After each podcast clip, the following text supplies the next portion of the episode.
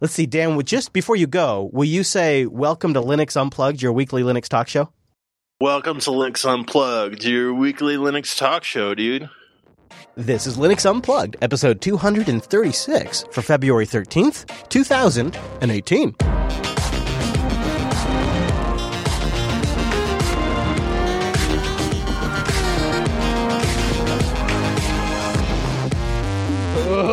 Welcome to Linux Unplugs, your weekly Linux talk show that's reporting back from the front lines of the desktop. My name is Chris. My name is Wes. Hello, Wes. I'm very excited about today's show. We've got a ton of great stuff. We do.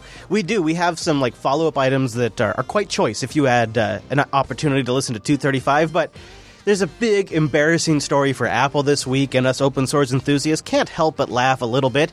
Turns out Razer, not so interested in supporting Linux after all. No. Maybe put off those plans for a laptop. But KDE's got you covered with a new Slimbook 2. We'll take a look at that. And then Mr. Foré is here. Mr. Foré from the esteemed Elementary OS project to tell us about why the hell they're jumping from 0.4 to 5.0. What kind of gumption? A whole new world. We're going to figure that out. Plus, last Friday, since we gathered here together, I went down to Microsoft. I visited the third floor of one of the swankiest offices I've ever been in, and I asked them all of the questions. Everything from literally, are you trying to kill Ubuntu, to why the hell are you open, open sourcing .NET Core and PowerShell? Wow. Yeah, and they just let me ask whatever question I want. I'm going to play some of that for you here on the Oh. show. Talk about Azure and Linux and about where that's going, and the super awkward position that it seems Microsoft has found themselves in with Windows. Plus, we will talk about our Plasma Challenge. We'll do a little check in on the Plasma Challenge and see where everybody's at, see who's moving on, see who's sticking around. There's tons coming up. So let's not go a moment further without saying holler at our Mumble Room. Time appropriate greetings, virtual lug. Hip hip. Hello. Hello. Oh. Feck. Welcome to BSD Unplugged. What? Get that guy out of here. Who let him in here? All right, guys. Well, we have so much to get into this week. Uh, and I have it all opened up in a tab on Firefox. This is like, by the way, just totally random.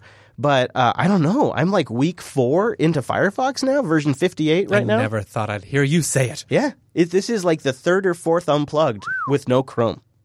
No Chrome. How's it going? I mean, you're still here. You don't seem to be pulling your hair out. I think my favorite feature is how Firefox restores tabs instead of uh, opening a new window and then populating that window with all of these random ass tabs.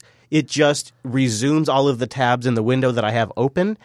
And the reason why I like that is because I can do it while my browser is on camera, and you have no idea I just did that. Just all silently in the background without lagging out my browser, without lagging out my OS. Little And my, broadcaster's tip for you. I know, and my battery life's way better too. Anyways, totally random, um, and also random this week. I thought we'd start with kind of an embarrassing story for Apple. Ugh. They had some um, forced open source disclosure this week. Did you see this? The uh, iBoot firmware. Yeah, they call it iBoot. Of course. Even- what else would you call it? Um, I don't anything but iBoot. To be honest with you, anything actually, but iBoot would be what I call well, it. But U-boot was taken, so Anyways, um, it sounds like an intern or somebody at the level of an intern uh, posted Apple's super secret firmware source code onto GitHub for whatever reason. Um, they like the jail cell, and uh, within within hours, within about a day or so, Apple got a DMC com- DMCA complaint filed with the uh, GitHub company. But um, it's sort of like no going back on this kind of thing. Once this thing is out there, there's really no taking it back. And you got to wonder if maybe jailbreakers and hackers can use this stuff. And what's weird is Apple's statement. Apple responded uh, with a comment, something about, uh, we do not rely on the obscurity of our source code to enforce its security. oh, Yeah. Like one of those, boom. we were just happy to have it as a layer there for a while. yeah. For as long as we could. Yeah, it sounded like the person involved was pressured from some of the community that wanted information about, you know, how to develop jailbreaks and and other such applications. iBoot. And then it's, it's leaked further than that. It's a second stage bootloader, Wes. it's just so I don't know. There's something about all of Apple's stuff. You got the secure enclave, you got the iBoot, you got the T2 chip in the iMac Pro. It's it really feels like Apple is circling in on jailbreakers and, ha- and the Hackintosh community just to give them the old traditional apple butt wiener in about another year. Like it's all of the things are lining up right now. The T2 chip is going to be something that will undoubtedly ship in new MacBook Pros and the new Mac Pro. Oh. And that is literally a iPhone system on a chip that verifies the cryptographic integrity of the Mac operating system. I mean, that's where their heart's been for, for a long time now. There's no way the Hackintosh community is going to have a quick remedy to that. That's going to be easy for anybody. And then, and that's just, and that's just gonna, that's just gonna populate across all of the Mac platform.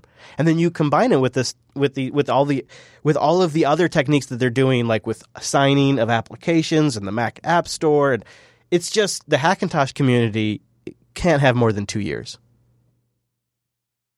So, so I, maybe I mean, I, I don't think you're wrong, and a lot of this is in the name of security, and a lot of it can really be understood. Yeah, um, you know, yeah, it really, yeah, honestly, we complain about things that some of this actually does solve, but it, it, from our perspective, yeah. as the you know one percent techie crowd, it's not.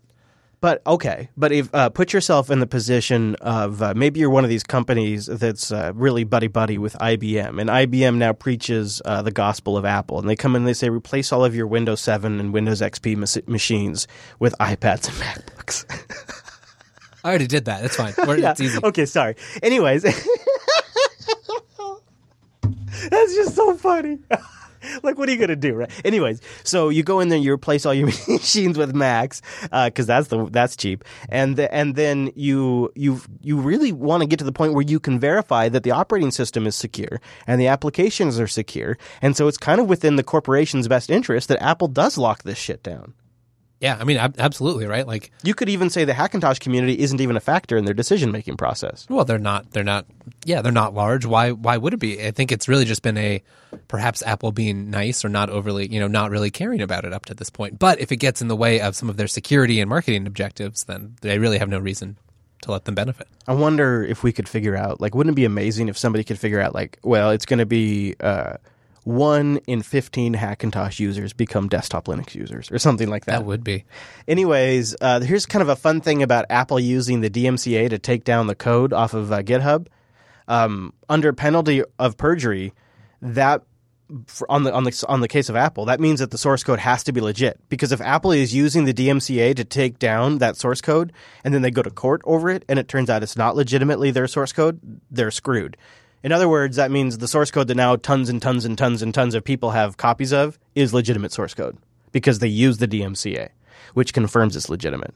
Which is, it's funny how that kind of works, right? You're really enjoying yourself on this one. I, I am. I it's nice to see you happy. Uh, thank you, thank you. Because you know, then I reflect on another laptop company like Razer, who um, was offered the source code to update firmwares on Razer laptops, and they said, no thanks. This is, of course, by one of the folks involved with the Linux vendor firmware project, where they are shipping firmware updates via GNOME software and other mechanisms.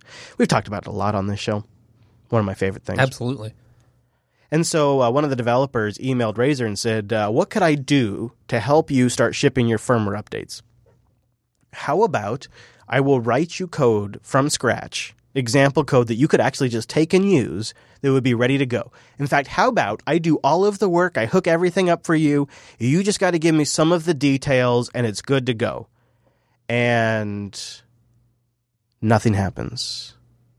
And nothing happens. And then eventually an email comes back and the email says, We've discussed your offer with a dedicated team and we're thankful for your enthusiasm and for the good idea. But I'm afraid I also have to let you know that at this moment in time, our support for software is only focused on Windows and Mac. Mm. I.e., you've done all the hard work, you've gotten everything ready for us, you're actually even solving a problem for us and some of our customers, but we can't be bothered to give you the time of day. I've I've got an alternative point of view on this. I'd love to hear it. So, um, ODMs who, uh, sorry, or OEMs such as Razer who go to ODMs may have to enter into contracts which prevents the redistribution of firmware and BIOS images. And this may be a well crafted, polite reply to rebuttal the fact that they don't have an arrangement with their ODM that enables them to redistribute these ah, I see what you're saying. firmware images. So you're saying it's a way of answering the question without kind of crapping on their partner, saying, "Well, our partner's agreement doesn't allow us to do that."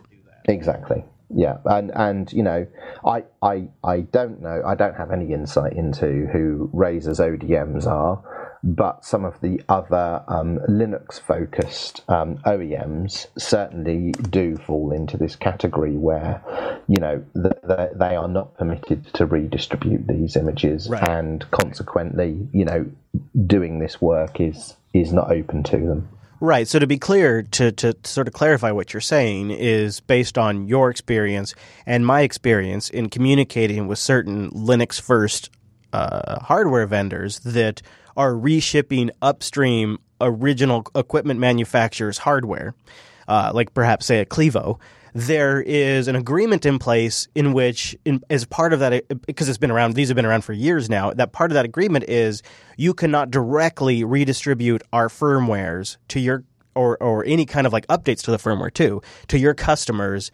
Uh, they have to be distributed directly from us. And then there's different iterations of this agreement that might say, well, under these conditions, you can distribute firmware, or under under these other conditions, you can distribute the firmware once we've signed off on it. Like, there's a bunch of of changes to it, but that's essentially what you're saying.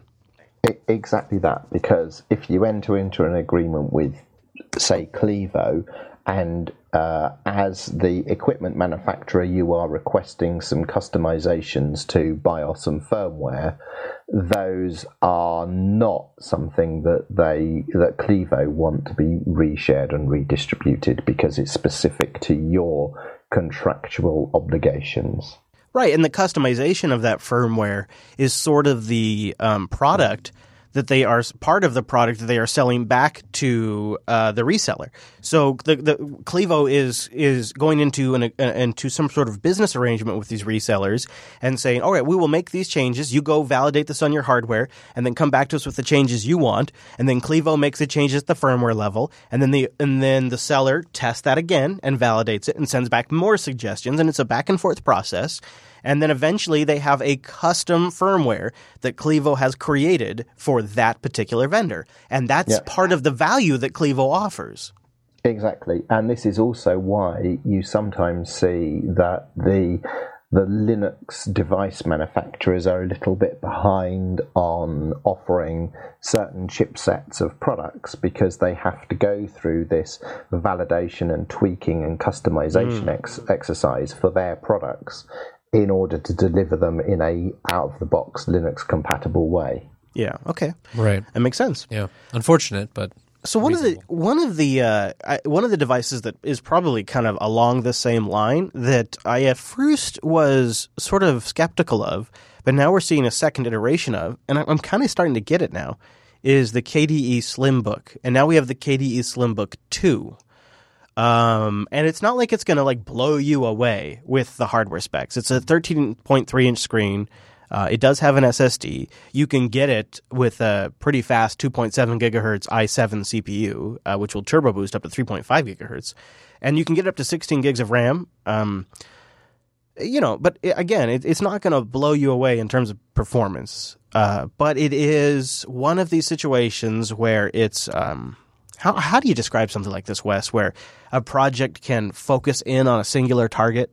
It's not like they're designing the hardware, but it gives them sort of like a they have like a reference platform they can really focus yeah, like on. a yeah, like a narrow set of variables, right? Yes. And that's what's interesting about uh, the Slim Book is because I feel like this could be a harbinger for what we could see down the road as it becomes more available for people to ship upstream OEM hardware, make slight modifications at the hardware and firmware level, and then have open source projects hyper target that for a few months in development and then release it. And that's what we're seeing here. We're seeing this with some other hardware. And I think this is an interesting idea because when I first started getting into Linux, you would buy like a six CD set for sixty-five dollars. Yes. And you'd go home with a box and a book and a, and a and like a like a whole bunch of CDs where you could install your Linux, and that was the thing you bought. But but that's obviously gone away with ISO downloads and whatnot. But this is almost like a new version of it today. Like if I was a student and I was really passionate about Linux and open source and the Plasma desktop, I'm pretty sure I would aspire to a piece of hardware like this. Like this would be sort of that thing that I would want to get. Like, you know, I would go mow those lawns. I would do what it would take. I would go get that side job so that way I could get the perfect Plasma desktop laptop. You know, it's been tweaked for it, designed for it, thought about, cared for.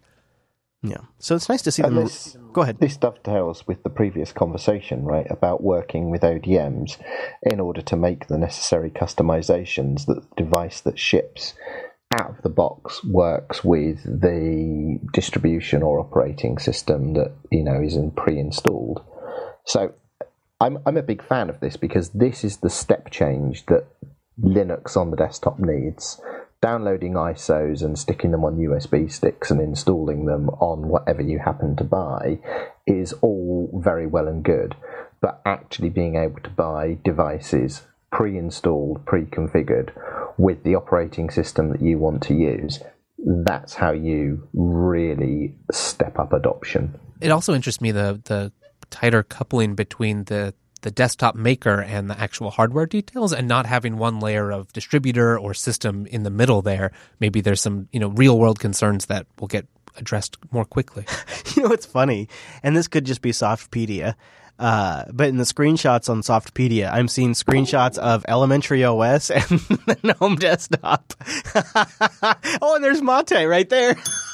There's even a Unity below. The, So um, the you know. Slimbook guys are very good. Um, while while they have a specific model I see, that's I see. available Right. with KDE, Right. they support all of the all of the flavors. Of course, yeah. of course, right? And that's what's kind of nice when you're buying you're buying a Slimbook to run Plasma, but you know you can run everything else. it's all just Linux. it is right.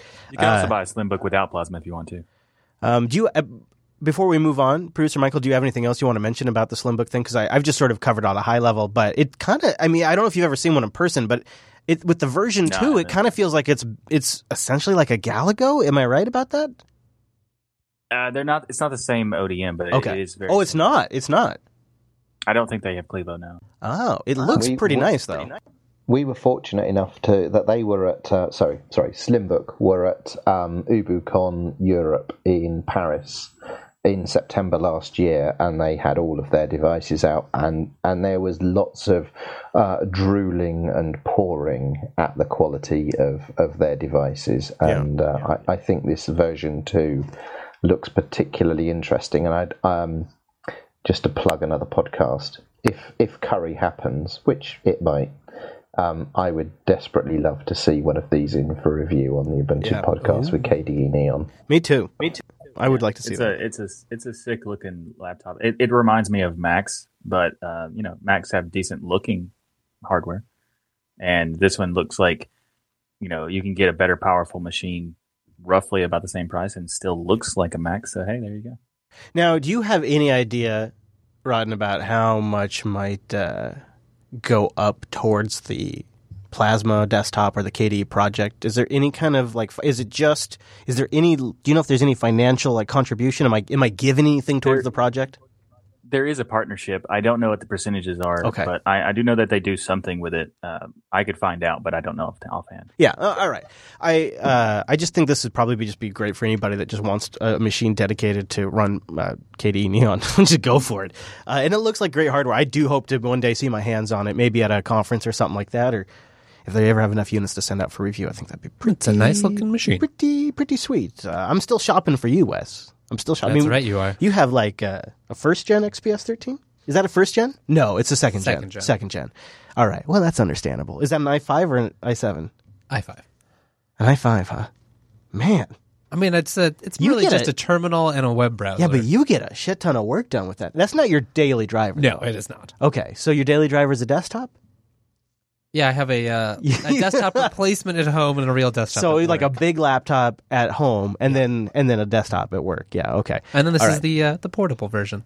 Good man. But you are right; it does need replacing. a little bit. So I'm shopping for you all the time. I'm just always looking that. for you, you know? I just got to make sure you get the right thing, Wes. I got to make sure. It's got to be right. Yeah, the only reason is because I got to sit here and stare at it every single week. so exactly. you have incentive.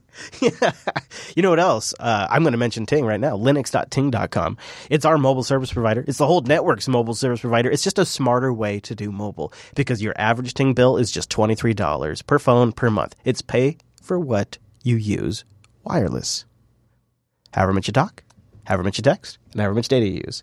You you're like a ninja with this stuff too, Wes. You know that? Oh yeah, as much as you want. I've noticed that too. Like, uh, like when Wes gets here, he's like, "Hey, what's the Wi-Fi?" I gotta get on the Wi-Fi here. I'm like, "What's going on over there?" I look over at Wes, and then boom, he like syncs up all his stuff once he gets on the Wi-Fi. I'm not an animal. I mean, come on, I need the Wi-Fi. A gentleman Wi-Fi caller. They got nationwide coverage, CDMA and GSM networks, no contracts, nor the termination fee, and you can try Ting totally risk-free. With CDMA and GSM too, that means there's lots you can bring over in terms of hardware to the Ting network. It's incredible. You know, uh, I went from paying over $140 a month to paying around $40 a month. That means I can buy like a new laptop every couple Wow. years. Yeah. It's super great. Start by going to linux.ting.com, support this show, take $25 off a Ting device, or get $25 in service credit if you bring a device. Linux.ting.com, and a big thank you to Ting. Big thank you to Ting for sponsoring the Unplugged program. Linux.ting.com. I just think Dan just can't stay out of the news. Uh, Elementary OS every single damn week is uh, doing something that's causing some bit of discussion, and maybe this is just what happens when a project gets to a certain size. Like every single thing they do generates discussion. Uh, but uh, Dan joins us this week to discuss the crazy, outlandish idea that they dare go from version 0.4 to version 5.0 with the next release, version Juno. That's a big jump. so, Dan, you've uh, just gone off the deep end and you're just uh, jumping numbers like OpenSUSE now. Yeah, so um, I mean, we were just thinking about, you know, what if we took that zero and then took it off? Then didn't do that. what if we didn't do that? oh, well. All right. That sounds good. Moving on then. Bold thinking, Dan. no, uh, honestly, um, the it's there's kind of two reasons, right? One is a marketing reason, and one is kind of um, an organizational reason. And uh, we we kept getting a lot of people saying, "Oh, you know, when is Elementary OS going to get out of beta? Like, you guys are still in beta." All you know, we keep hearing like people saying, "Oh, Elementary OS is in beta," and so it was really confusing for people to have that leading zero in there. So we thought, okay, well, you know, we got to version bump that, right? We got to move that up into at least 1.0 territory so people will stop thinking this is a beta product. Honestly, I feel like you got there with Freya, really, Yeah, you know, um, which was 0.3. right, and it's been it's been quite an evolution to be honest. And we're we are kind of holding off on the 1.0 because we wanted to make sure that we had I don't know if control is the right word, but um, that it, at least influence in everything that the user sees and, and touches, that we're able to fix the issues that our users report to us. And so we're kind of we're way more there than we were before, uh, and this Juno release has the most elementary stuff in it out of any Huh. release before. Ah, that's With, it. as far as our uh, desktop environment and all the apps we ship, Right. and and now we have uh, an application ecosystem that people Right. are developing apps for Elementary OS. So it's like a huge shift from where we were when we started out. It's the stuff that actually uh, makes a platform, to be frank Right. about it. And I like uh, this post. Um, I, I don't know if you guys intended it for this, but if I had never heard of Elementary OS and all of a sudden I saw, why do these uh, cocky sons of bitches want money from me? If I read this post, I would be compelled to donate lots of money because within the sc- if you just look at the damn screenshots, it is so clear. Like here, Wes, I'm going to do. You ready for this, Wes? I'm going to do a little. So here is. Uh, th- we start here at the beginning. There's uh, Elementary OS Jupiter 0.1, Okay, and it, it looks like a GTK GNOME 2 No respin. problems here, but yeah. Then you get to version 0.2, and you're like, oh, okay, it's it's GTK 3. It's uh, got a nice theme going for it. But by the time you get to Freya 0.3, you have a whole lot of elementary OS features, including a whole bunch of nice styling, animations, a real clear visual communication Definitely. you have their own application launch, launcher, their own settings panels, a do not disturb system with notifications. Like it's clearly its own product by 0.3. And then when you look at Loki 0.4, one of the things that strikes me about Loki is it's all of the stuff I just said, plus uh, kind of building on top of that a, a more refined look, uh, clear path for third party developers, style sheets, APIs. It honestly starts to become a platform by Loki, version 0.4, the current version. But the other thing that you guys have done with Loki that struck me and may- maybe this was the case uh, with Freya, and I just didn't notice it. But it feels like um, Loki just keeps constantly getting better. Like there's new stuff that just keeps coming to Loki. Like there hasn't been like this big gap while I'm just waiting for the next version of Elementary, the next big drop. Because in this meantime, I am kind of waiting for that. But in the meantime, stuff has just kept coming down to Loki, like updates, like the App Center, for example, the uh, updates, Yeah. all of that stuff. It just is new in Loki, which has been the current release now for a while. Uh, and so you guys have, have legitimately built a platform. And I think when people say that, some people get triggered because it sounds like cloud, it sounds like vlog, it sounds like blog. It's one of these, it's a term, it's this nebulous term. But it's an app center, it's a design language, it's a clear path for developers. It's the lack of nebulousness, right? Like, it, Yeah, it is- exactly. it is something concrete now. Yeah. So, um, but I- I, mean, not to belabor this point, but just because this is the thing that everybody's been talking about, why not just say oh? 1.0? Right. And um, the reason why not to go 1.0 is less marketing and more organizational. So that's kind of the other component of it. And um, what we're looking at is we want to um, try to bring everything into alignment with uh, semantic versioning so that we have, you know, that major, minor, you know, that whole thing going on. But um, what we have right now is a lot of uh, version numbers throughout all of our different products that are misaligned, and some of them are more than 1.0. And, and so by just kind of removing that leading zero, then we can eventually get to a place where across the board, like all the APIs for our Oh. 5X series are 5X and all the applications are 5X. You know, get everything all kind of aligned. Very so nice. it's a Windows 10 effort then. Uh, I have no idea. Sure. No, uh, but I get what you're saying. You're saying developers can say, okay, so you have the 5.x version of this API support or of this application, so I know what I can target there. And then eventually down the road, it'll be 6x and 7x, yeah? Yeah, exactly. So the version number for all of our products aligns with that release. Damn. Very nice. So Forward you- thinking. Yeah, you're taking what I always compliment you guys. Here's the clear developer story. You, you here's how you here's how you uh, target the platform. Here's the design language you use. In fact, here's a widget you can use to make it look like everything else. And now you're going to the next level and saying, here's the APIs that you can guarantee work.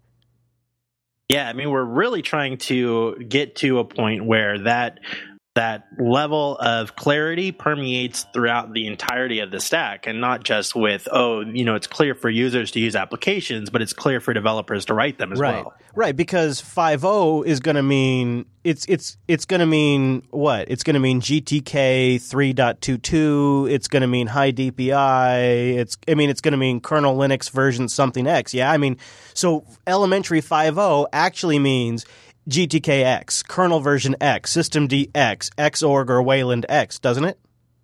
Yeah, right. Because um, the new uh, 5.0 release is going to be based, well, we're currently building it on um, the Ubuntu 1804 LTS. So it does bring a hardware enablement stack and, and a ton of new APIs from all our upstreams as well. Yeah. I mean that's the yeah, that's the practical version of it. Is it's 5.0 is going to be 1804 LTS, but developers won't even need to understand that esoteric differentiator. It'll just be 5.0 of the elementary OS platform has these capabilities. 6.0 has these capabilities. But what's with the need of the dot dot O anyway? Is there any need for like a 0.5 release just for beta possibly or anything like that? Yeah, so what it is is like um, basically the same like we did with Loki, where we had a uh, 0.4 release and then we had 0.4.1. And what that was is it's a bump to a new hardware enablement stack or adding new major features or things like that. So we do have those um, minor revisions that we'll push out if, if we make a it's a new ISO release. So it's something significant enough to trigger a new build, um, but not significant enough to break API. Also, real quick, uh, why did you name it after a fa- very infamous film about a pregnant teenager? Oh, Juno? Or a moon. it could be Jupiter. or or a city in Alaska. I mean, let's be honest.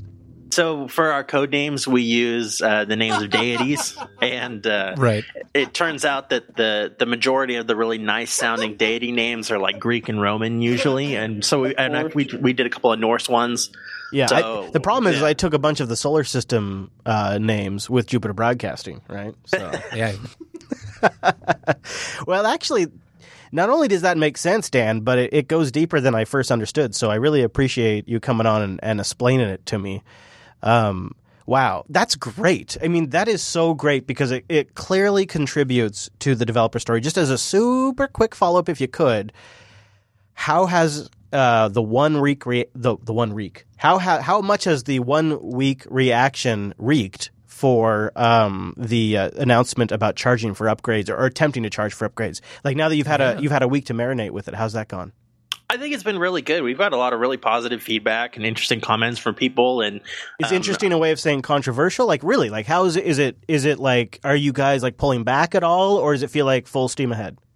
No, I mean interesting in terms of um, bringing up things that we were looking for people to bring up, like you know, Ah. hey, what what happens in this case, kind of thing. And um, by discussing it with with other people and bringing it up, where we've had more plans um, to push into. Okay, well now, how does multi machine work, or how Right. does a, a fresh install work as opposed to an upgrade, or things like that, or like how that was one of the major concerns that people brought up um, that we're currently working through is what happens if I want to transfer my purchases to another computer.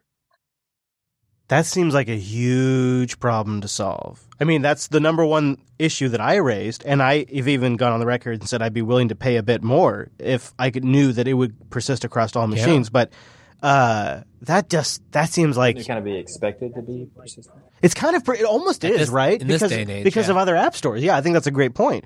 But the but the technical limitation means you have to somehow track me across all my machines.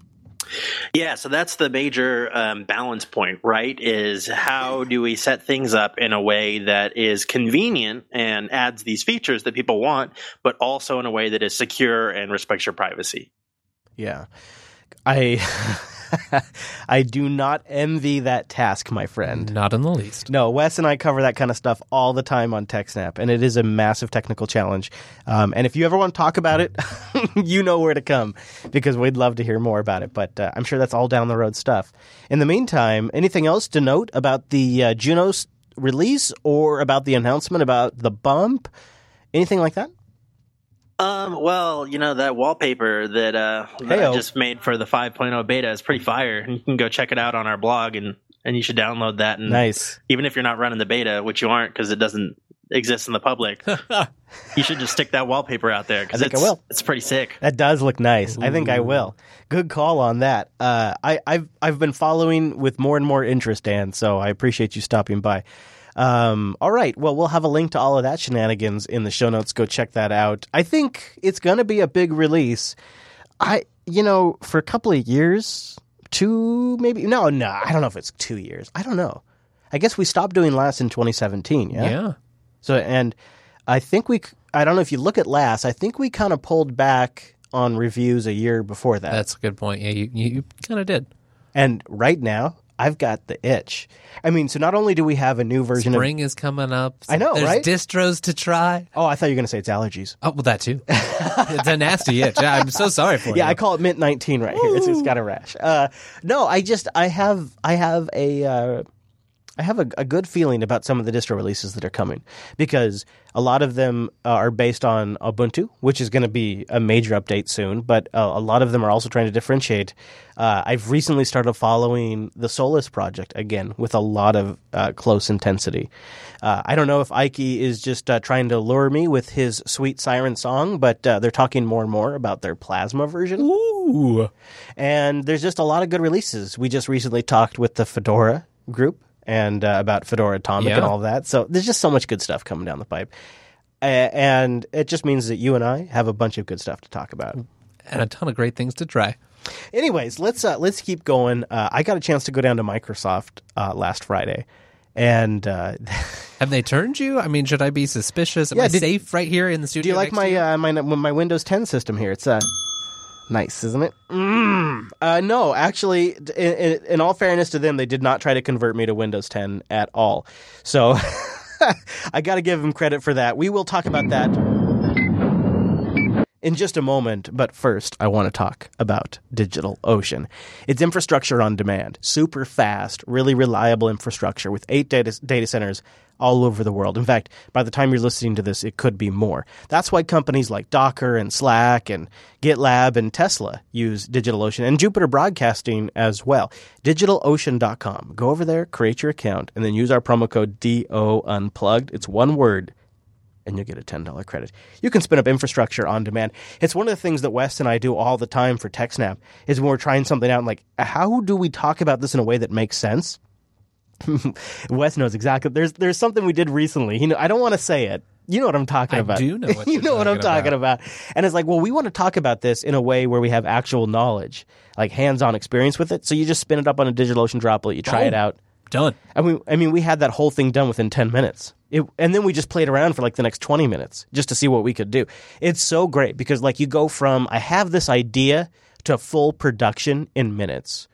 You can get started in less than 55 seconds, and they have 99.99% uptime. If you want to deploy just the base system or an entire infrastructure, you can do it over at digitalocean.com. And they've just re- revamped their pricing, so it's e- it's just even more competitive. It's just ridiculous now.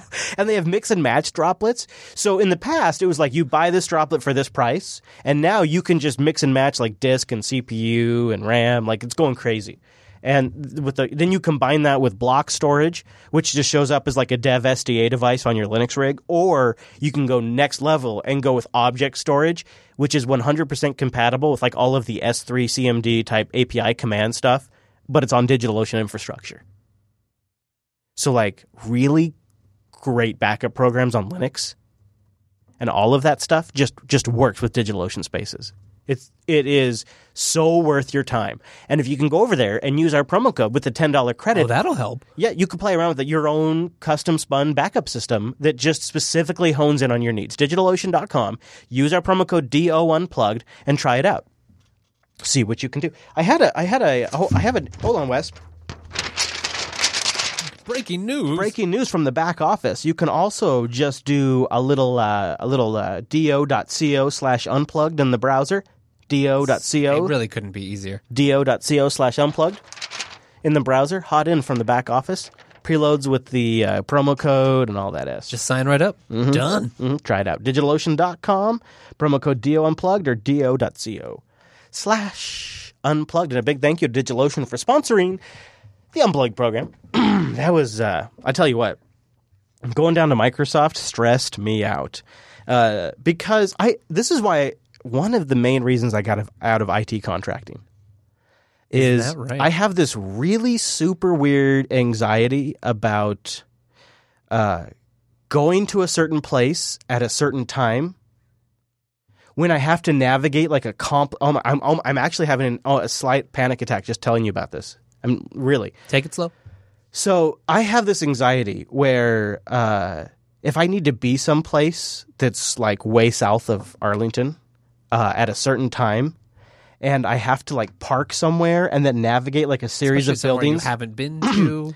Specifically, it comes up when I go to Amazon or Microsoft or, or T-Mobile. Like whenever I go to a, we're like a multi-building campus, and I have to be in a certain conference room at a certain time, and just like I've never been to that campus, so navigating it. Do you know what I'm talking about? Oh, absolutely. I'm legitimately having a panic attack just telling you about this, and so that is how I spent my entire Friday last week. Was the, I spent the first half of the day having a panic attack, and then I spent the second half of the day going to Microsoft, uh, and then once I'm on site, I'm I'm I am as cool as a cucumber. Legitimately, n- no anxiety. I am 100% comfortable we just have to get you there. Yeah, I just have to get there and like get to where I need to be. And once I'm where I- I need to be, and I have plenty of time, I'm completely comfortable. So I showed up uh, an hour early. That you kind of have. I mean, with traffic and anything Yes. else. I mean, how else Yeah. can you plan for that? Yeah, and I had I had my lady Hadia come with me for emotional support because she's really good at navigating. When I'm totally just like totally anxious out, she'll do the, like she'll do the driving, the navigating, the parking in the in the parking garage, and like all of that. That totally takes care of my anxiety and lets me just focus on the task at hand. And so uh, she came with me to to essentially be my my emotional support partner. I know that sounds ridiculous, but I don't know what it is about these companies, but they give me this sense of anxiety because like when I go to meet other business owners or uh, or or community members, like we go to a bar or I go to their house or something like that. Where they're standing behind the counter and you're like, oh, hi. Yeah, you own it- the business. It's okay. a totally different thing. And so when you go to to Microsoft's Bellevue campus, which I had never been, I've only I've only been to the Redmond campus uh, at Microsoft. Uh, it's it's like a totally different experience. So you park in the parking garage and you wear, you work your way up the elevator, and you go across what they call the breezeway.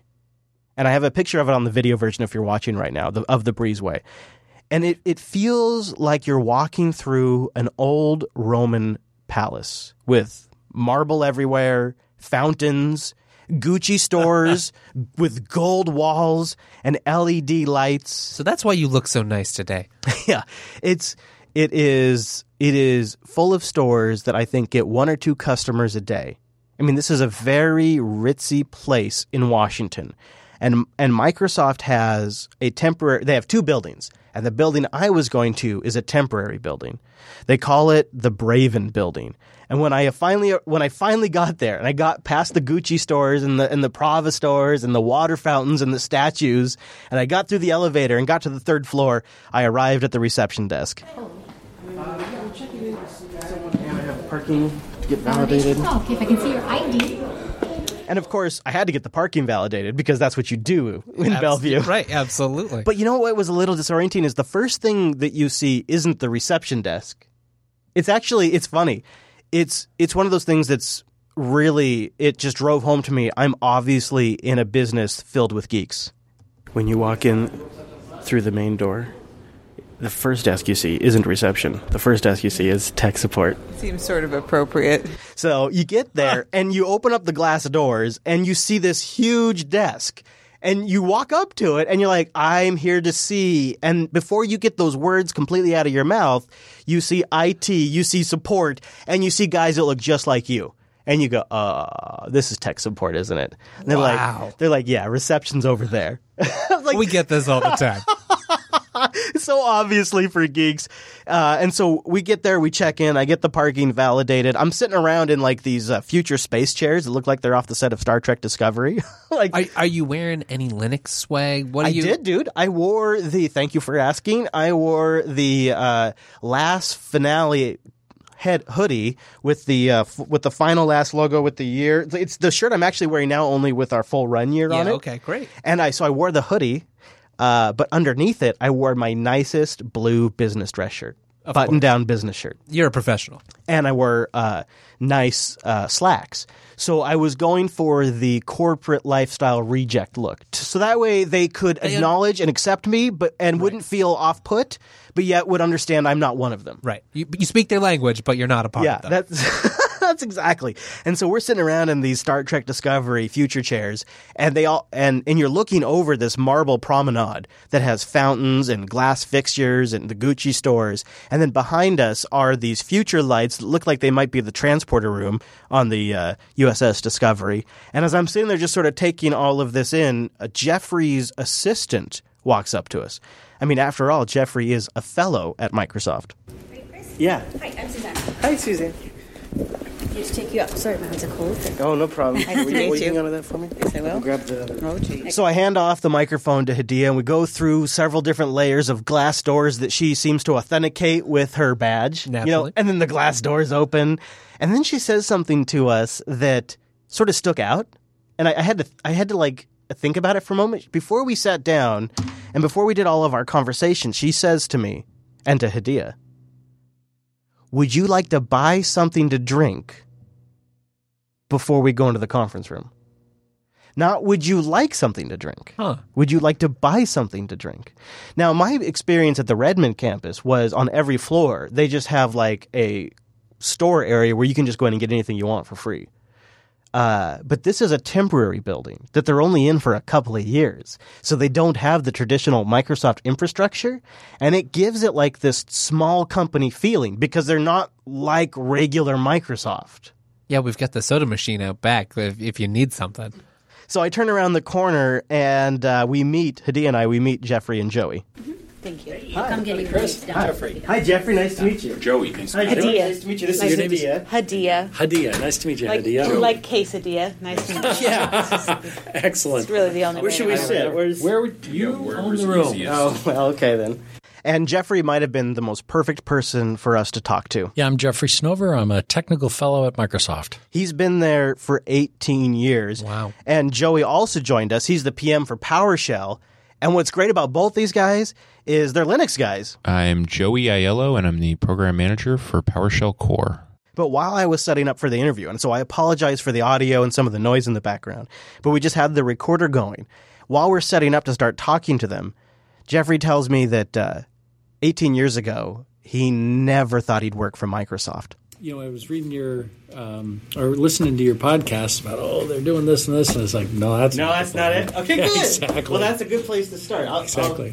I'll, I'll get you give us way too much credit. Oh, really? Oh, I see. See, I, I, I had some sort of master plan. Yeah. Well, I do tend. Yeah, that was the thing. I uh, when I started at the company, like that, the last thing I wanted to do was to come and work for Microsoft. You know, I thought them the evil corporate, evil empire. I knew all this, and um, and then when I came and, and visited, you know, I, I actually, I, my joke was I never joined Microsoft. I joined this one executive. He was just an awesome exec, and uh, then I got in here, and it's like, oh yeah, no, it's it's, it's not malice. It's it's not evil. It's just people whose hair's on fire. People whose hair is on fire, which totally echoes some of my other industry experience.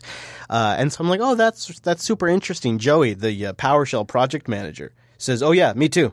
I was a Gentoo guy. I never thought I'd work at Microsoft. It was the same for me.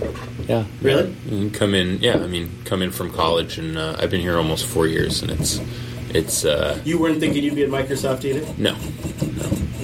But you, yeah, you come and meet a bunch of smart people, and everybody's solving problems, and it's like, oh, okay. Yeah. It's just uh, you realize very quickly, you know, everything is always official, right? It's like you see something come out, like an, Right. an update or something, and it's like, oh, it's Microsoft, Right. right? That like put this You don't thing see the out, group and then you're like, it, the people behind like, it. oh, it's just like there's three guys over there that just like did that, you know? Yeah. Especially when it's a big company, you tend to think it's like, oh, it's a team of a thousand. It's Right. A team of two thousand. Right. Working on. Right, exactly. No, it's like Joe. Uh, Wow. and- yeah, it was really kind of interesting because they, they they felt I felt from them like they wanted to advocate their position, and I got a sense that's kind of why I was there.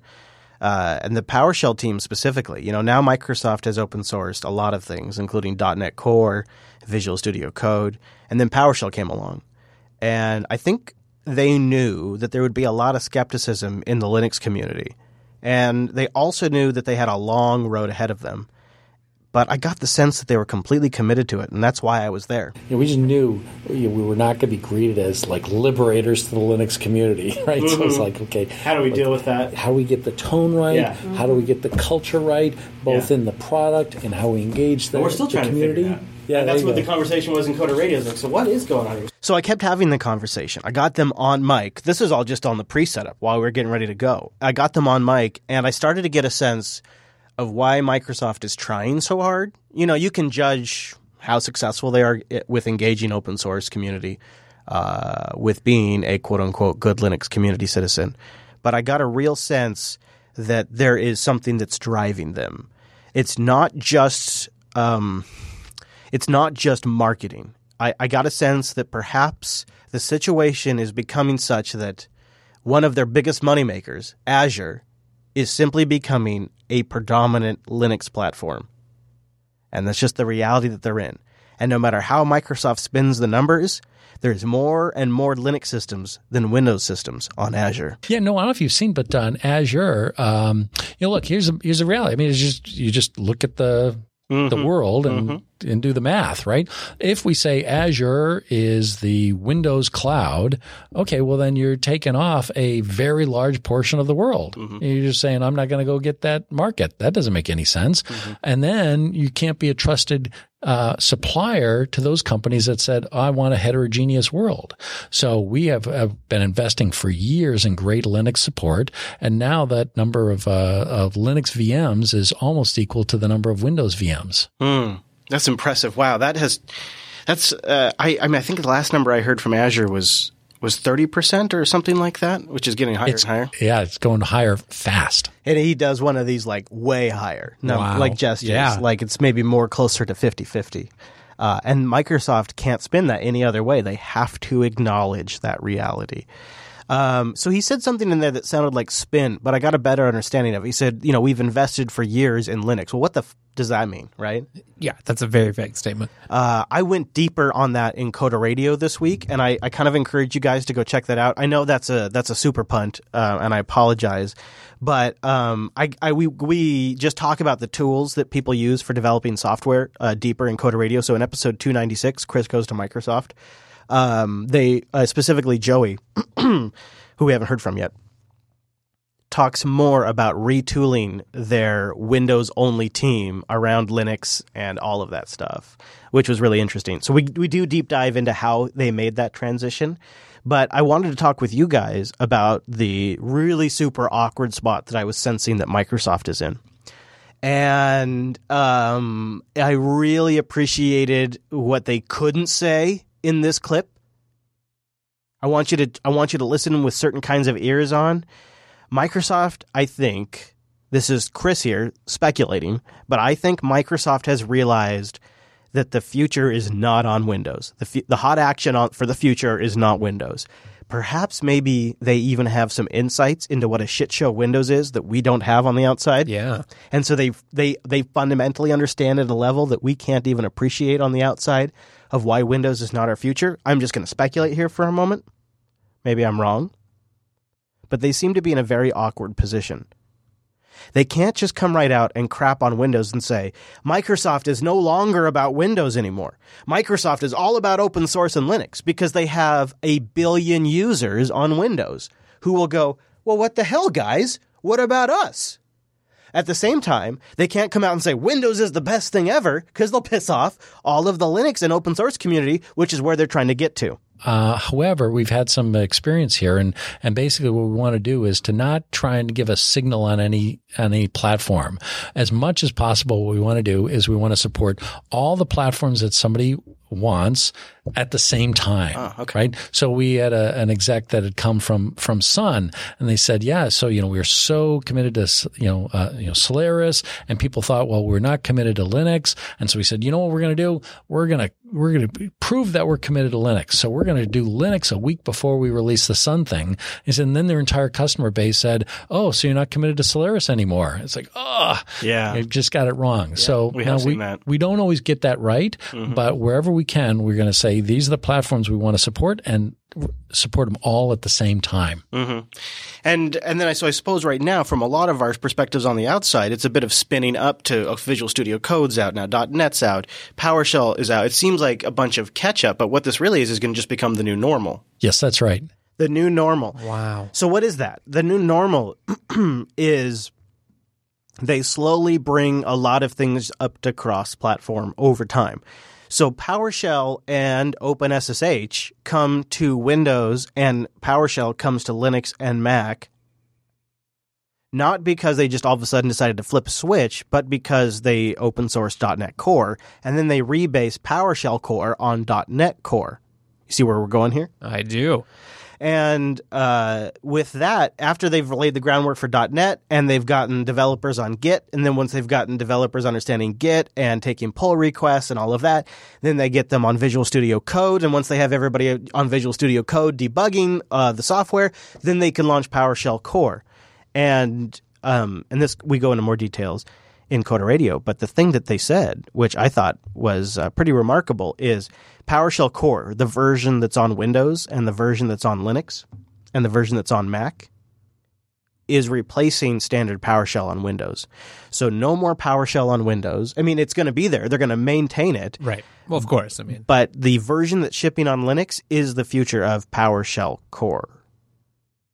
Do you see what I'm saying? Like the ver- PowerShell, the version that's on Windows, like the the original version of PowerShell, I'm Joey Aiello, and I'm the program manager for PowerShell Core. And Joey here for PowerShell Core is the guy that's heading all of this up and hel- helping them get ready to make this open source version to replace this version that's been shipping on only Windows for years. It's been phenomenal. Yeah. So so we actually uh, we're proud to state that in in the release of PowerShell 6 that uh, roughly half of the pull requests that came in uh, for PowerShell 6 were from the community. So they've open sourced PowerShell. They went with PowerShell Core 6 and they've had a pretty good engagement from the community. Uh, but I, I thought, you know, this was I don't know. It's almost too perfect. So I wanted to ask them a few other questions about it, and I wanted to get specifically uh, into bugs. So uh, I'm going to replay this clip from the beginning and taking taking a perspective of what about bugs? What about like people contributing issues back to PowerShell? It's been phenomenal. Yeah. So so we actually uh, we're proud to state that in in the release of PowerShell 6 that uh, roughly half of the pull requests that came in uh, for PowerShell 6 were from the community. In particular, we had a, a ton of work done um, in the web cmdlets, the invoke web request and REST method layer um, by by one uh, contributor in particular, uh, Mark E. Kraus. Um, there's also been uh, a number of guys uh, you know just sort of cleaning up the long tail like this is one of the great things about open source right you have you have people who know they need these really big features and are highly experienced and are able to code up um, you know all all these custom uh, uh, REST method and and uh, you know authentication headers and and proxy bypass and and multi-part support and all these things in the web request layer. Um, but then you have folks who say, "Hey, uh, all your error messages still say Windows PowerShell."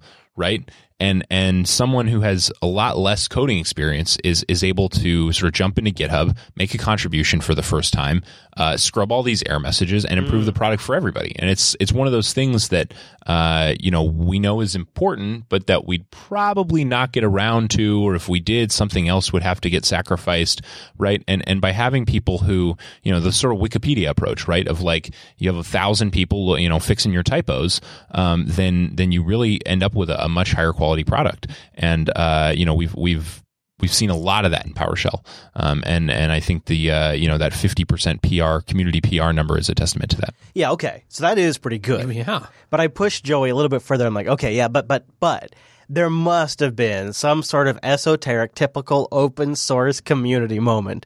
Uh, and Jeffrey and Joey kind of both smile and they look at each other and go, well, there was the very first issue that came in that happened to be a bit memorable. And um, it happened to be from the curl developer. you know, so we're we're all sort of very happy and and uh, you know patting each other on the back. And and uh, about five or six hours later, um, a pull request came in um, from uh, none other than the the creator of of uh, curl. Um, I'm gonna I'm gonna get his name wrong, but I, uh, first name's Daniel. Uh, a really awesome guy. We had an email exchange afterwards, and and just uh, super nice guy. Um, but the um, but the gist of the pull, the pull request was was simply to remove uh, two aliases um, from PowerShell. So so some years ago, uh, uh, PowerShell had had used uh, a bunch of aliases uh, for some of the core cmdlets in order to entice or make things more comfortable for Linux users, um, with no expectation at the time that that PowerShell was going to ship on Linux. So, for instance, ls was an alias as, as was dir for get child item, right, to get the directory listing, or um, you know even cd, right. So. Uh, so some of the aliases that were added uh, were curl and wget, um, and those were there to uh, draw users to invoke web request and invoke rest method. Um, well, the creator of curl, rightfully so, said, you know, that's that's the name of my project. Um, you're not invoking curl. Curl for Windows has been out for a very long time, and you're making things really hard for my users who have to tack on .exe in order to run curl for Windows. Um, so now that you're open source, you're trying to be good guys, like add this back uh, or, or remove this alias and uh, and we responded in kind, saying, "Hey, you know, this is totally agree with you. This is a breaking change. We got to follow our governance process here that we had, you know, fortunately codified very explicitly and said this is our process for breaking changes."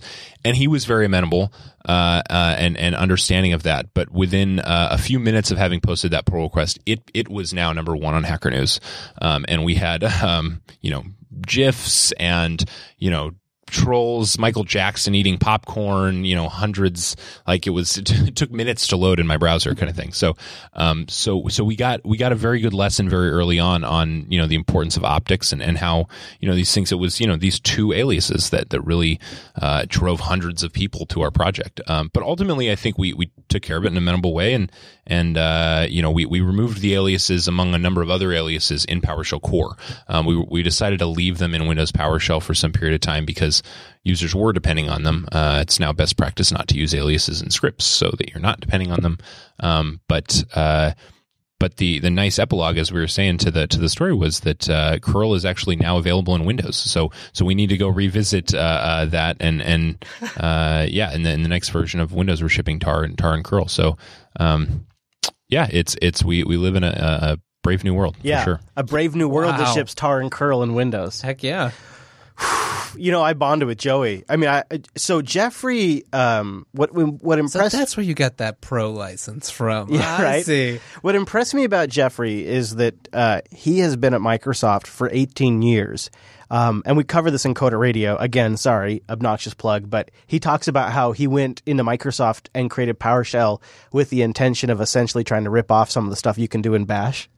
He's like he just is like I even I even wrote a blog post about it. I've always acknowledged this, uh, and it turned out it failed horribly. And then like he totally talks about why it didn't work on Windows, and it's super interesting because it's much more about where Linux is now with Wow. Journal CTL and all. It's it's it's a great talk.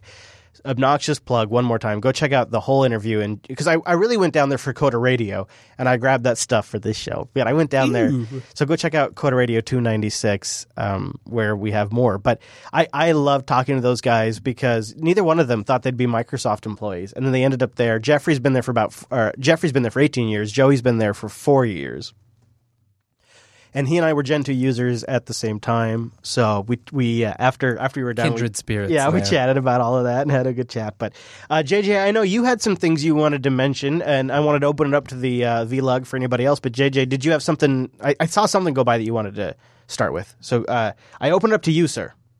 So, me personally, I am a uh, dual booter still at this moment, at this time in this conversation. And I also still pay attention to a lot of Windows news. And it's not really a surprise that Windows, that Microsoft is embracing open source. Uh, Satya Nadella's, like when, during the early days of Satya Nadella's um, tenure, he sort of he sort of emphasized the future is with uh, devices, but not specifically Windows devices. And I do remember that presentation he had with that uh, Microsoft, that iPhone with uh, Microsoft Surfaces, uh, services on it, and that was like a shock to a lot of uh, probably a lot of Windows geeks, and also with the fact that Windows Mobile is not really a viable option at this point and other stuff like that. And there's also talks about uh, also with the the future of Windows 10s and also with the uh, rumored Polaris devices. Um, it seems that Windows seems to be less of a power user OS and more of a um, more of a normal OS, but I'm not sure. I'm not sure if um like uh, Linux will take. I mean, Linux will probably take over the power users to those who really actually really want it. There's still those enterprises who sort of are are not looking at Linux at the moment, and I'm sort of uh Yeah. it's sort of a mix.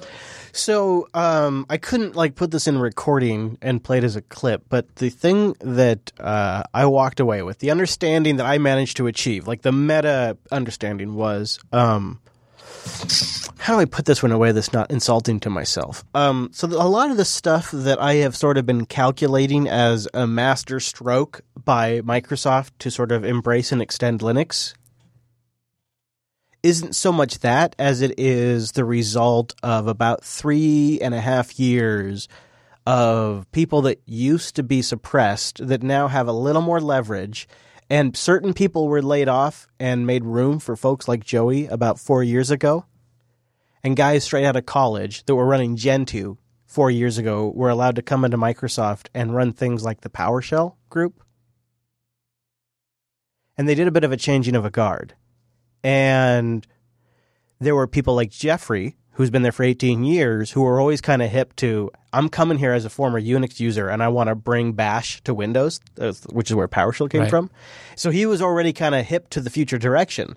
So folks like him now have assistants and their own corner office and their own people working beneath them, and they can summon podcasters like me to their office. Yeah. Because they, hor- they hold way more authority than they did under Ballmer or Gates. And folks like like Jeff uh, like Joey who's 4 years out of college are running the PowerShell core group now. and they and he's like work he's got people on his team where they run macs. That's all they do is they use macs. He's got a guy on his team who runs arch. He's got plenty of users. He talk we talk about people that are running ubuntu because they're they're working on powershell which is a shell so they have to be using it every single day Right. to work out the things that you know shells do differently on different operating systems Absolutely. Yeah, and also the and also I would like to say that um, I do have a connection to uh, I think the head of the Microsoft Graph, and he's a Linux user. He's an open source proponent and Linux user as well. Well, I'm not sure open source proponent, but he does use Linux. Yeah, I, I kind of wonder if it's uh, if they're not if if the if the big secret about Microsoft isn't um, isn't isn't anything that we've speculated about. Like the thing that we've missed is the the, the the dirty secret, the elephant in the room about Microsoft is they've they've moved beyond Windows before their customer base has. Oh yeah, definitely. Right? Very much. so. but they're still making money from it. So they can't say anything. And it's hmm. super awkward for them. And so like you go down there and these guys are pretty enthusiastic about what they're doing. And they can't, but they can't come right out and say Windows is the past. Because they'd be happy for people to continue using Windows for the next Absolutely. 25 years. It- go ahead, they'll sell it to you. supported platforms. Yeah, go ahead. We'll we'll ship it on Windows, we'll ship it on the web, we'll ship it on the Mac, we'll ship it on Linux. We're happy to do it. Hmm. They used a term that we go into more detail on Coder Radio, but they use a term called ambient Microsoft. Ambient Microsoft. They just want to be anywhere and everywhere that you might need them. And he said, Jeffrey, the mission that was communicated to him by Sajay directly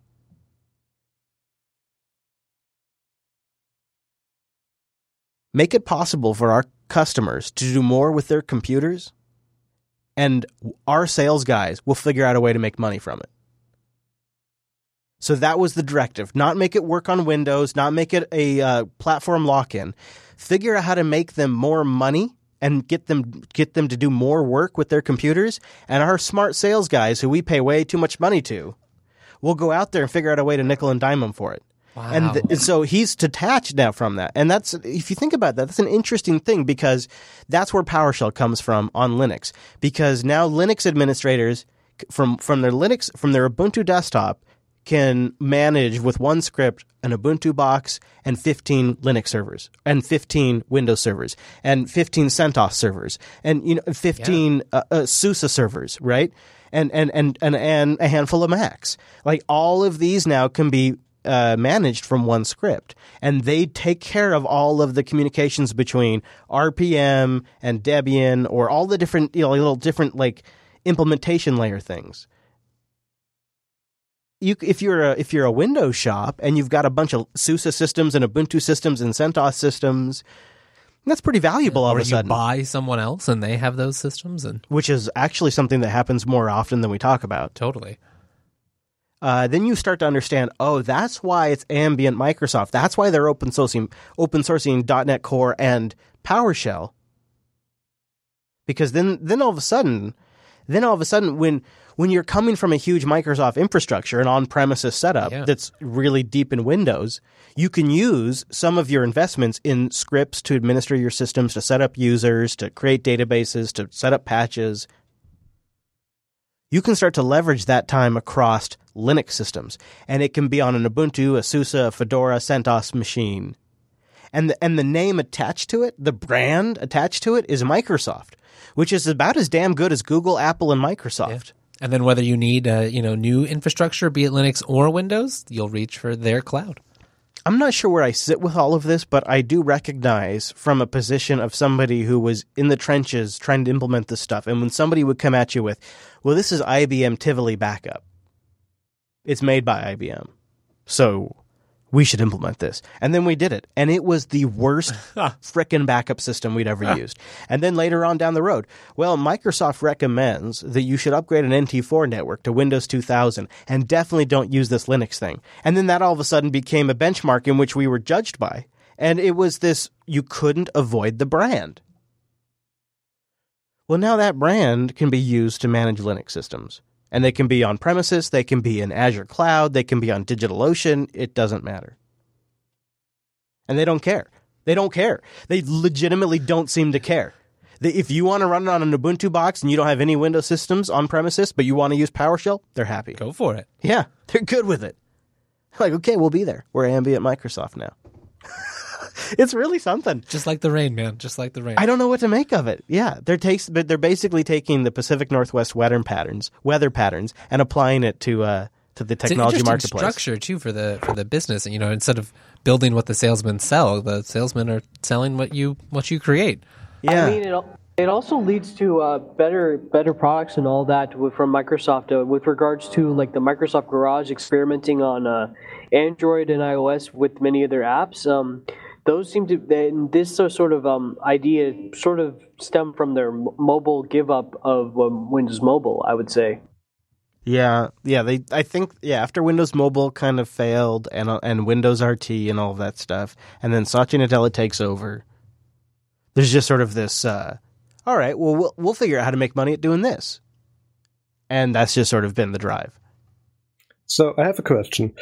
Um, I'm actually seeing Microsoft moving away from like providing an ecosystem with their operating system to more something like providing infrastructure and projects uh, regarding of software Yeah, that runs maybe everywhere. right. I would agree with that sort of summarization. Yes.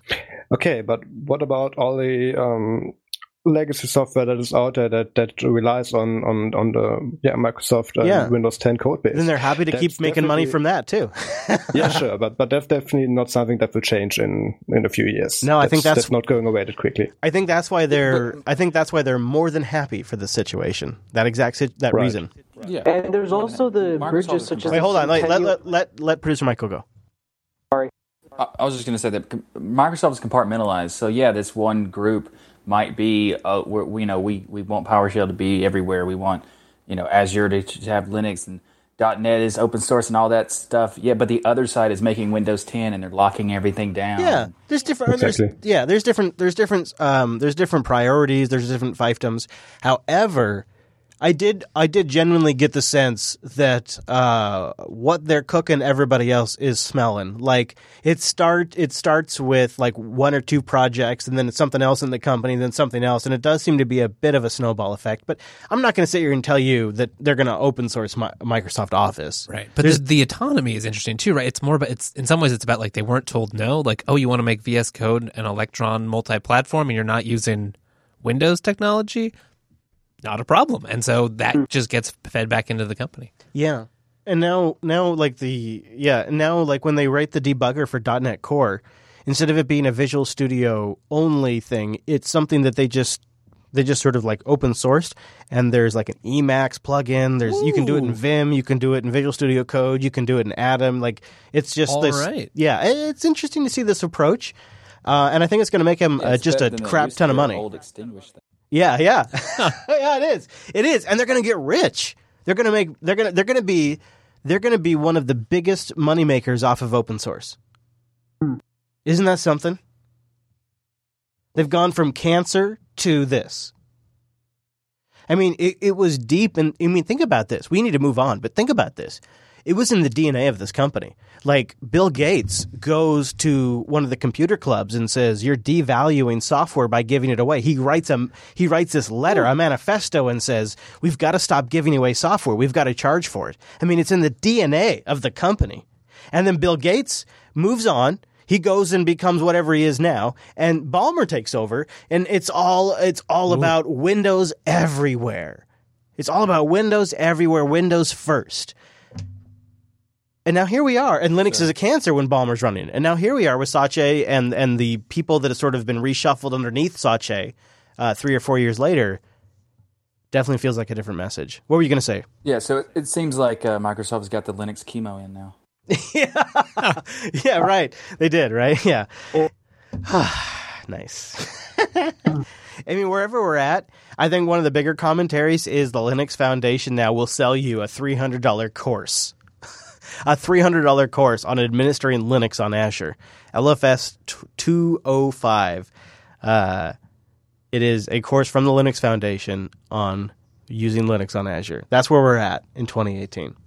is the Linux Foundation is selling you a three hundred dollar course on on that. I'm signing up right now. Whew. I mean, that is really. I mean, if that doesn't tell you where things have gotten in the last few years, um, so we everybody's waiting around for it. I, I appreciate all you, you guys waiting. We're gonna do our plasma check in. Everybody, you're running it. Yeah, I'm running it.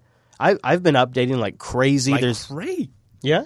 You even did too. Like I thought you weren't gonna update this. I don't know for some reason I thought you were like on a different version or something. But I thought I was too, but no, I've been keeping up better than I realized. Look at me. I know. When, you know what, Wes? this is what happens. Wes either manages all his systems with like this centralized management platform that can handle millions of systems, or he's just apt-get updating like a maniac, and and then a little upgrade here and there, and who cares, right? You know it. I like how you roll, Wes. Well, so I've been trying out KDE Neon User Edition, um, and uh, other folks like I think Popey and I know Noah have been trying out KDE Neon LTS Edition. Well, those evil um, planning sneaky jerks over at the uh, Neon Project who have been setting all of you LTS users up for ages, preparing you for a big, big trick, have pulled out the rug from underneath you and devastated your lives by hiding the Neon LTS edition. um, so I, uh, I I got to tell you one of the so every week there's there's a couple of stories that I get a bunch of feedback on, or like links. Yep. And I, I actually I'm not saying this to stop any of it because sometimes it's actually a very valuable data signal. So I'm not disparaging those of you who did this, but I got a lot of telegrams and tweets and emails this week about, hey Chris, did you did, did did you see what they're doing? Hey, did you see what they're doing, Chris? And they would send me the link to this uh, blog post. It's short. It's one paragraph. It's one dense paragraph uh, by Jonathan Riddell over at the Neon blog, and it says this. With the new Plasma LTS came an update to KDE Neon LTS Edition, and lots of people asking which edition to use and what the difference is. I'll say this too, by the way. Uh, once once we announced the uh, the uh, KDE Neon Plasma Challenge, the number one question, the, uh, without any kind of like close competitor, the number one question that we got was are you doing the user edition or the LTS edition? And what's the difference? In fact, I would be willing to bet, producer Michael, is that not one of the number one questions that's in the Telegram group and in the community is what's the difference between the LTS edition and the user edition? Yes? That's the number one question I get every time All the time. someone ever mentions neon yeah. at all. Yeah, yeah, and and so um, I, I'm not surprised when I read that that was the number one question that came into the project. And so they say this caused us to review the purpose of the LTS, and as a result, we've just hidden it from the download page. Um, so I want to I want to dig a little bit into this for a second because it's it has caused some people to say, "What's going on? Why is the project abandoning their LTS? What's going on, Wes? I don't know. Figure it out. Well, you know what? We have figured it out. We have. And we'll tell you more about it here in just a moment. But first, as we do here on the show, we got to pay the bills. We got to thank Linux Academy. And I got to thank everybody for signing up at Linux Academy. Um, you might notice that we have the same sponsors here on the show from time to time. I don't know if you've noticed that or not. Have you noticed that? Not at all. Yeah, I appreciate that a lot, Wes. No problem. I got your back. yeah. Just like Linux Academy. Yeah, they do, don't they? Um, and here's why. Um, we could spend our time researching show topics, contacting guests, building community, trying out different infrastructure items, or I could spend my time selling the show to different advertisers. And I could have mattresses on here. Uh, I could have Oh, food. all the mattresses. Hey, what about HelloFresh? Would you like to have some free Oh, food? That does sound fresh. Yeah, well, there you go. Um, and what I've decided to do instead is I've decided to invest in certain sponsors that are genuine fits for our audience, like Linux Academy. I, I, I honestly know that all of us can use this service. I'm a subscriber, so I can say that with confidence. They give you advanced training tools to increase your skills and encourage critical thinking around everything about Linux. So think about that for a moment. That's the that's where they start. Right? That's where they start. So that's going to make you super competitive in the industry. And then they give you the tools to accomplish this, like hands-on labs, scenario-based labs. They'll spin up virtual machines if it's AWS or if it's a local Linux box. You can SSH into that and get a hands-on experience. They have human beings, actual instructors that can help you whenever you get stuck. They have self-paced in-depth video courses on every Linux, cloud, and DevOps topic. And my favorite freaking feature about Linux Academy is their course scheduler. Because I've got three kids, I run my own business, and I fancy myself a road tripper. So when the hell am I going to get any kind of studying done? When am I ever going to learn about new things? Well, my friends, Linux Academy has a course scheduler. You pick what you want to do's, you set your time frames, and they'll help you stick to it. If you want like reminders or goals, you want to download the study guides, they'll help you do all of that. And then when you're ready to take the exam, they've got testing for that too. linuxacademy.com slash unplugged. Go there, sign up for a free seven day trial and support the show. linuxacademy.com slash unplugged. And a big thank you to Linux. I know, right? A big thank you to Linux Academy for sponsoring the Unplugged program. Okay. linuxacademy.com slash unplugged. So, guys, let's do the uh, let's do our plasma updates. Let's do our plasma check in um, because uh, I, I I thought this would be like a big production because we made a big deal about it last week, and now that we're here, I just have a big nah. This is what I'm doing now. This is how I'm doing it from now on. Like it's just sort of now my life. It's I don't have like a oh man, plasma totally failed me story. I don't have anything like that. It's just a big. Uh, this has been great and. I would say I like it better today than I did the week before and the week before that. Is that right? Yeah. Why? Uh, well, the the uh, the the five twelve upgrade was solid for me, but um, and I think you experienced this today I- too. yeah. When when I I move between machines and then I open up Konsole, and it's been like a week since I've opened up Konsole. And that son of a bitch opens up in the same exact place that I open. You know what I'm talking I about? sure do, It opens up in West. It's just right there. right where I left it, right where my memory goes, where my muscle memory goes. It's like super small stuff like that. That I, I mean, it's that times a thousand. I know that seems stupid and small, but if you add it up to all of the stuff, like uh, the quadrant tiling. When I'm moving my windows around and the way it snaps, then I can resize. It just works so damn fast and efficient. I can't even help myself. I just You feel like you're coming home a little bit more. And Yeah. Gnome, Gnome It's like little- mom's it was cooking. nice, but you it was more like I was using a public terminal and I kind of spun up a new shell. No, you know what? Here's what it is, Wes. Like Gnome, Gnome is like me living out in the city. You know, I'm out living in the city. It's clean. There's a lot of different delivery services. Uh, it's it's kind of got like a coldness to it. That's Gnome. That that that's Gnome. But like Plasma, Plasma is like coming home to mom's cooking. Get it out of here. and it just is delicious.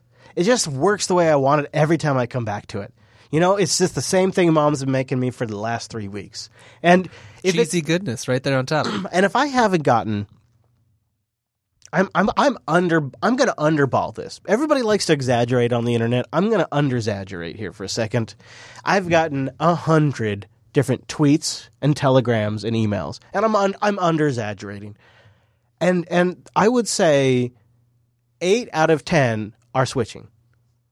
Wow. Yeah, I would say there's a uh, there's a couple that are like not working for me. In fact, the number one thing I think I've heard because it's about five of them is they're going back to cinnamon. Cinnamon. Interesting. Cinnamon. Cinnamon. I know, right? Okay. I know. I You mean, know I've what? enjoyed cinnamon a lot Me too. times, Me for sure. too. me too. Me too. Me too. It's just funny though. It is funny, right? Okay. I'm not trying to laugh at them. No, no, I'm not not at all, no. I'm not. I'm not. Because I've been there, but it is like a weird one. Cinnamon. Anyway, you sent them like a mate link at the end. um, so I want to go around the horn here, and I want to start with Mr. Neon Popey because uh, I've gotten a lot of different people interested in this, but the one I'm most curious in is. I, I don't know, maybe I'm wrong, Popey, but I think you and I were both like Unity 7 for life uh, before this experiment, correct? Yeah, I'm I'm not a, a distro hopper by any stretch. Like I've used Unity for years and years, and before that, I used GNOME 2. I've used Ubuntu forever. Since it's existed. Um, before that, Debian, and before that, Red Hat. So we're talking a very, very long time ago. So I just don't switch distro at all, and that's not because I'm employed by Canonical, but it's I didn't switch before I started working at Canonical. It's a big waste of work and time. Like that's right. It's getting used to new You stuff. got kids. also I was quite happy. I, you know, it's like you know that whole question about why do you use what you use? It's because I like it. It's not because the competition is terrible or because other things, uh, you know, have awful workflows. It's just I like the workflow that I have. Right. So everyone else who hates it, fair enough. Use Well something said. else. I like this. Yeah, right. So well said. I like Unity Seven. So yes, I have been, you know, Unity Seven for life, Unity Seven Master Race, and all that stuff. But um, you suggested KDE Neon, so I thought I'd give it a go. Now here we are. We, you and I are over two weeks, really, and how long we've been using this, but it's a solid two weeks. Um, what is Well, your if you thoughts? don't if you don't count the faffing around on the plane, Yeah. um, Right. Yeah, yeah. sure. Uh, um, you know, uh, yeah, I, I'm still using it. I'm talking to you now from a mumble snap on KDE Neon, like I was last week. Still works. I don't even think I've rebooted since last week. I don't know. Um, but yeah, it just works. It wakes Yeah. up super fast Yes. when I open the lid and all my windows refresh. And like you said, you open Konsole and it opens in exactly the same place, at the same size, same font size, everything just remembered where it was. Yep. Um, yeah, everything seems to be working. I, I didn't have quite a smooth experience as you did with the upgrade to Oh, uh, really? 512. Yeah, you uh, you got He it. went from five eight to five twelve. You got it the day before I Oh, did. Right. I went from no, five it's- eleven. No, no, no, that's that's not why. So you you did it the day before I did, and I got it pretty soon after the next day.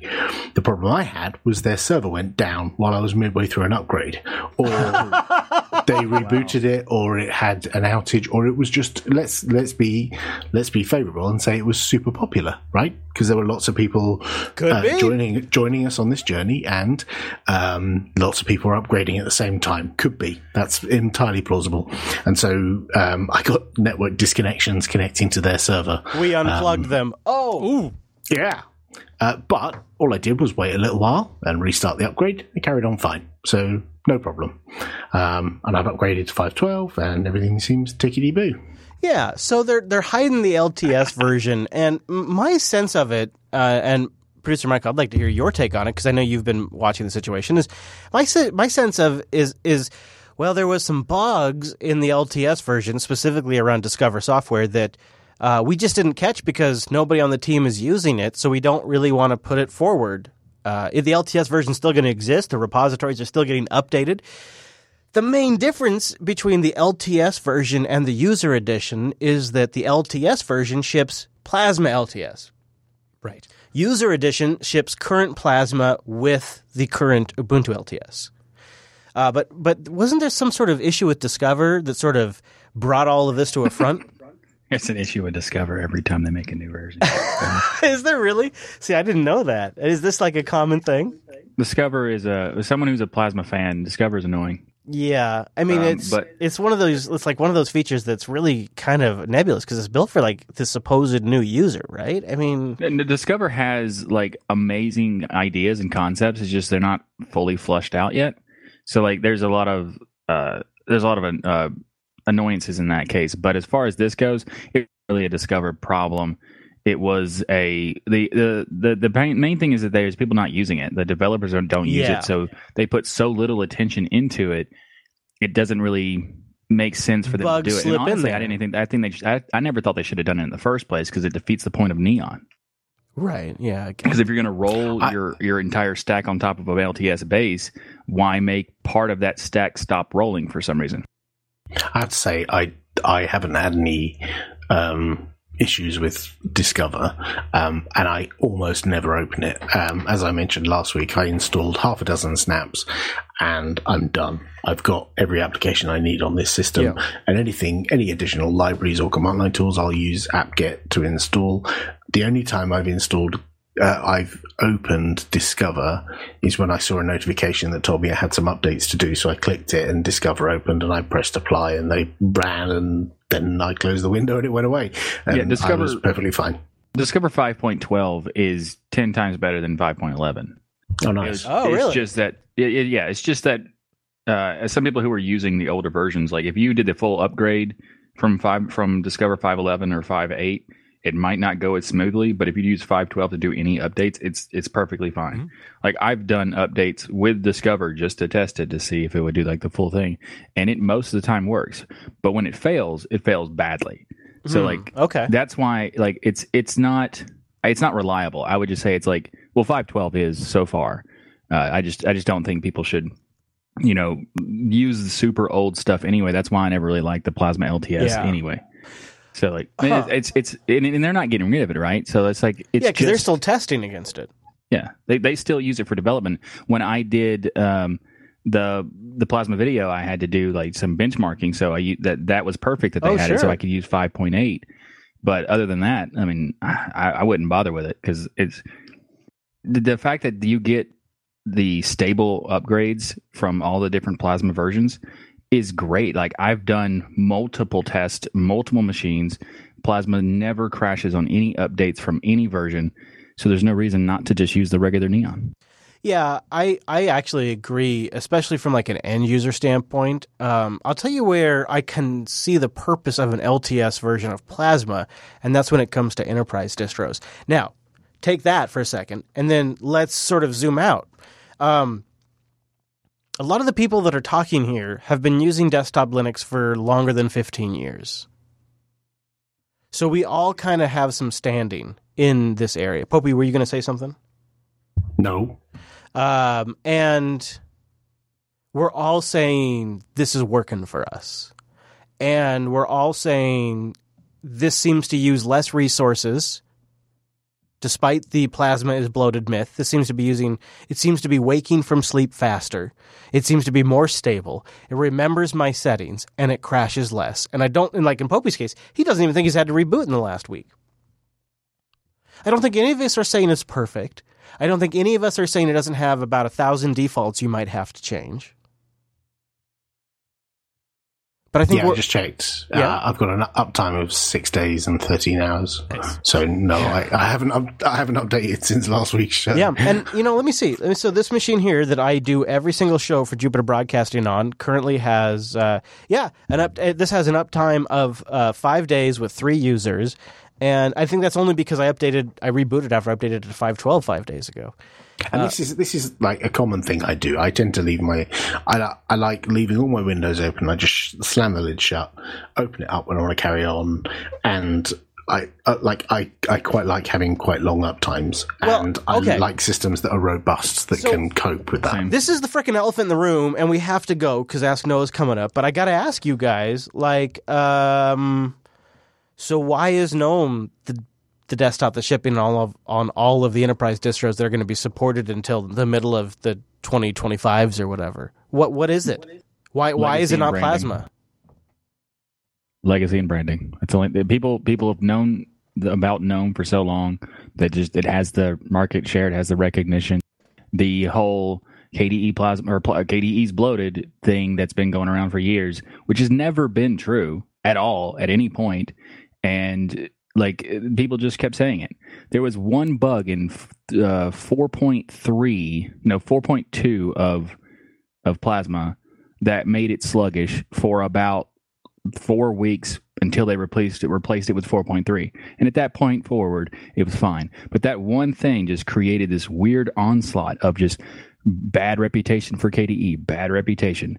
And it doesn't it doesn't make any sense other than weird legacy weird reputation and kind of bad branding because kde isn't the name of the desktop and that's it's still the most common phrase we're describing describing the desktop so they just I- need to fix their branding. I'd say probably the reason why people choose or um, projects have chosen GNOME is probably because there's a billion dollar company behind it. Um, like most of the, uh, if you if you asked Yeah. any person in the street who's behind GNOME, they'd say Red Hat. They wouldn't say a community of developers, Yeah. which they might say for KDE or Plasma. They'd say there's a community. Nobody knows who Blue Systems are, or you know, um, or you know how much money they have in the bank and but red hat are a well-known company long established well-respected company who are behind the Right. gnome project so Yep, I think that's it. that's a reasonable reason why people choose. Yeah, I, I think that's it, and that seems pretty reasonable to me. Uh, the only problem is is that we are heading full head, it's full steam ahead into GNOME.